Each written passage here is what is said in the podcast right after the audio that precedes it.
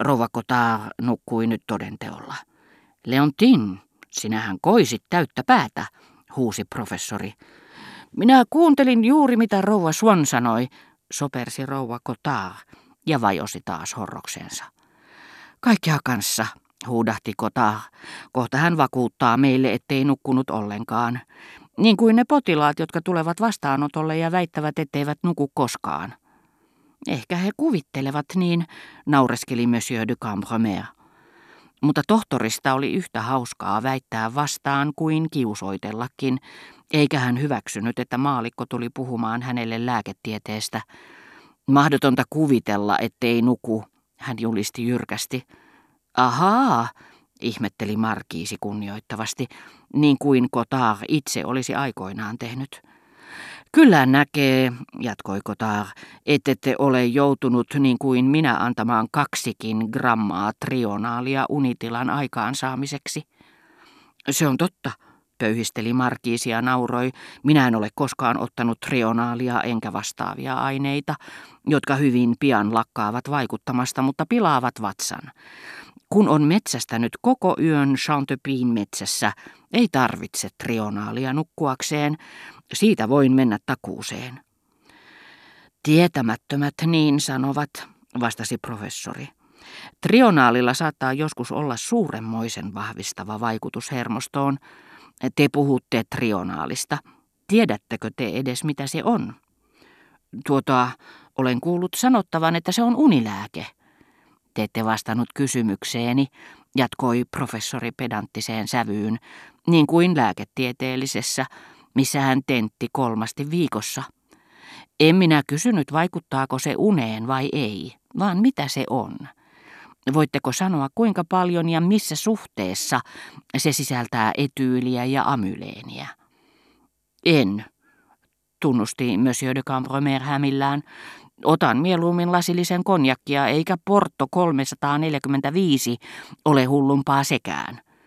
Yhtä myrkyllisiä molemmat, keskeytti professori. Mitä trionaliin tulee, yritti Markiisi vielä, vaimoni on paremmin perillä näistä asioista. Hänen kanssaan teidän pitäisi siitä puhua. Hän tietää siitä todennäköisesti yhtä paljon kuin tekin. Oli miten oli, jos teidän vaimonne ottaakin trionaalia. Minun vaimoni ei, kuten näette, tarvitse sitä. Leontin, tee jotakin, sinähän puudut. Sanopas, nukunko minä aterian jälkeen? Mitä sinä 60-vuotiaana teet, jos nyt jo torkahtelet kuin vanha akka? Se vaikeuttaa verenkiertoa, se lihottaa. Hän ei edes kuule, mitä minä sanon. Epäterveellisiä nämä päivällisen jälkeiset nokkaunet vai mitä tohtori, sanoi Monsieur de Cambromer parantaakseen asemaansa Kotaarin silmissä. Tukevan aterian jälkeen pitäisi harrastaa liikuntaa. Pötyä, tokaisi tohtori. Kokeissa on otettu samankokoiset näytteet makuulla pysyneen ja liikkeellä olleen koiran mahalaukun sisällöstä ja todettu, että edellisessä tapauksessa ruoansulatus oli ehtinyt pitemmälle. Uniko siis ruoansulatusta vaikeuttaa? Riippuu siitä, onko kysymyksessä kurkkutorvessa, mahalaukussa vai suolistossa tapahtuva ruoansulatus. Turha tässä antaa selityksiä, joita te ette kuitenkaan ymmärtäisi, koska ette ole opiskellut lääketiedettä. Leontin, eteenpäin, Mars on aika lähteä. Sehän ei ollut totta, mutta hän toivoi voivansa tällä lailla häiritä vähän tehokkaammin uinuvaa puhumatonta, jolle osoitti vailla vastakaikua mitä viisaimpia kehoituksia.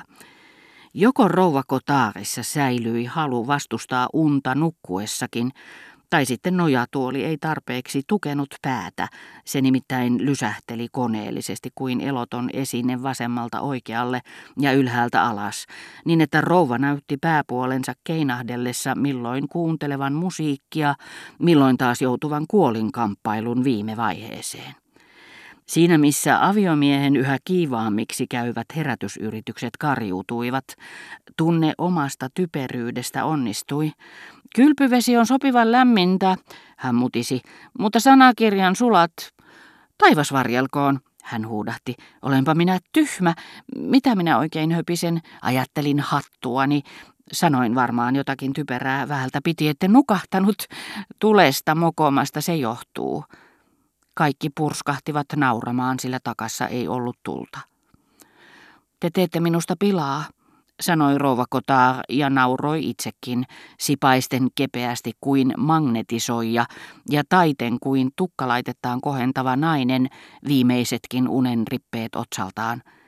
Haluan esittää rakkaalle rouva Verderäänille nöyrimmät anteeksi pyyntöni ja kuulla totuuden hänen suustaan.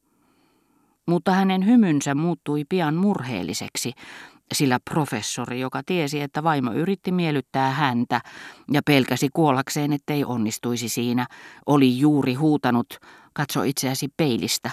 Naamasi on punainen kuin nokkosrokossa, sinä näytät vanhalta maalaismuijalta. Hän on, kuulkaa, hurmaava, sanoi Rova Verderan. Hänessä on aimo annos hieman ironista leikkimieltä.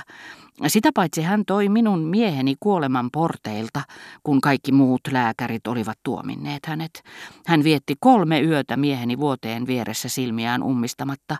Näin ollen tohtori Cotard, hän sanoi juhlallisesti, melkein uhkaavalla äänellä, kohottaen kätensä kohti musikaalisten ohimoittensa valkeitten hiusten kehystämiä kukkuloita, ikään kuin me olisimme yrittäneet koskea tohtoriin, on minulle pyhä. Hän voi pyytää minulta mitä tahansa.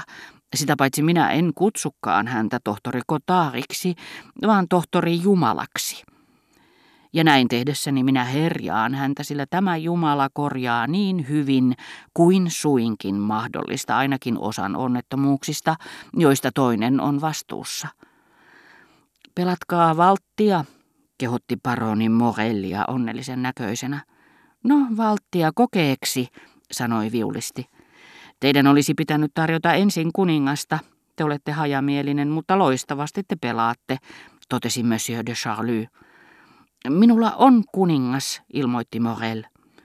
Komea mies, vastasi professori. Mikäs tämä ihmekapine on, missä on paaluja? kysyi rouva Verderin markiisilta ja näytti upeaa veistettyä vaakunakilpeä takan yläpuolella. Onko se teidän vaakunanne? hän lisäsi ivalliseen sävyyn. Ei, se ei ole meidän, vastasi Monsieur de Cambremer. Meidän vaakunassamme on punaisella pohjalla kolme kultaista, viisi sakaraista poikkipuuta, kultainen apila joka sakaralla. Tämä tässä kuuluu Darachepelin suvulle. Me emme ole samaa sukujuurta, mutta olemme perineet heiltä tämän tilan, eikä meikäläisistä kukaan ole yrittänytkään koskea vaakunaan. Arachepelin suvulla, muinoin nimeltään Pelvilan, väitetään, oli vaakunassaan kultaisella pohjalla viisi tylpistettyä paalua. Kun heistä tuli feterneläisiä avioliiton kautta, heidän vaakunakilpensä muuttui, mutta siinä esiintyy vieläkin paalu. 20 kultaiseen tylppään paaluun päättyvää pikkuristiä, oikealla mustat siivet valkealla pohjalla. Siitä sait, sanoi Madame de Cambremer ääntään madaltaen.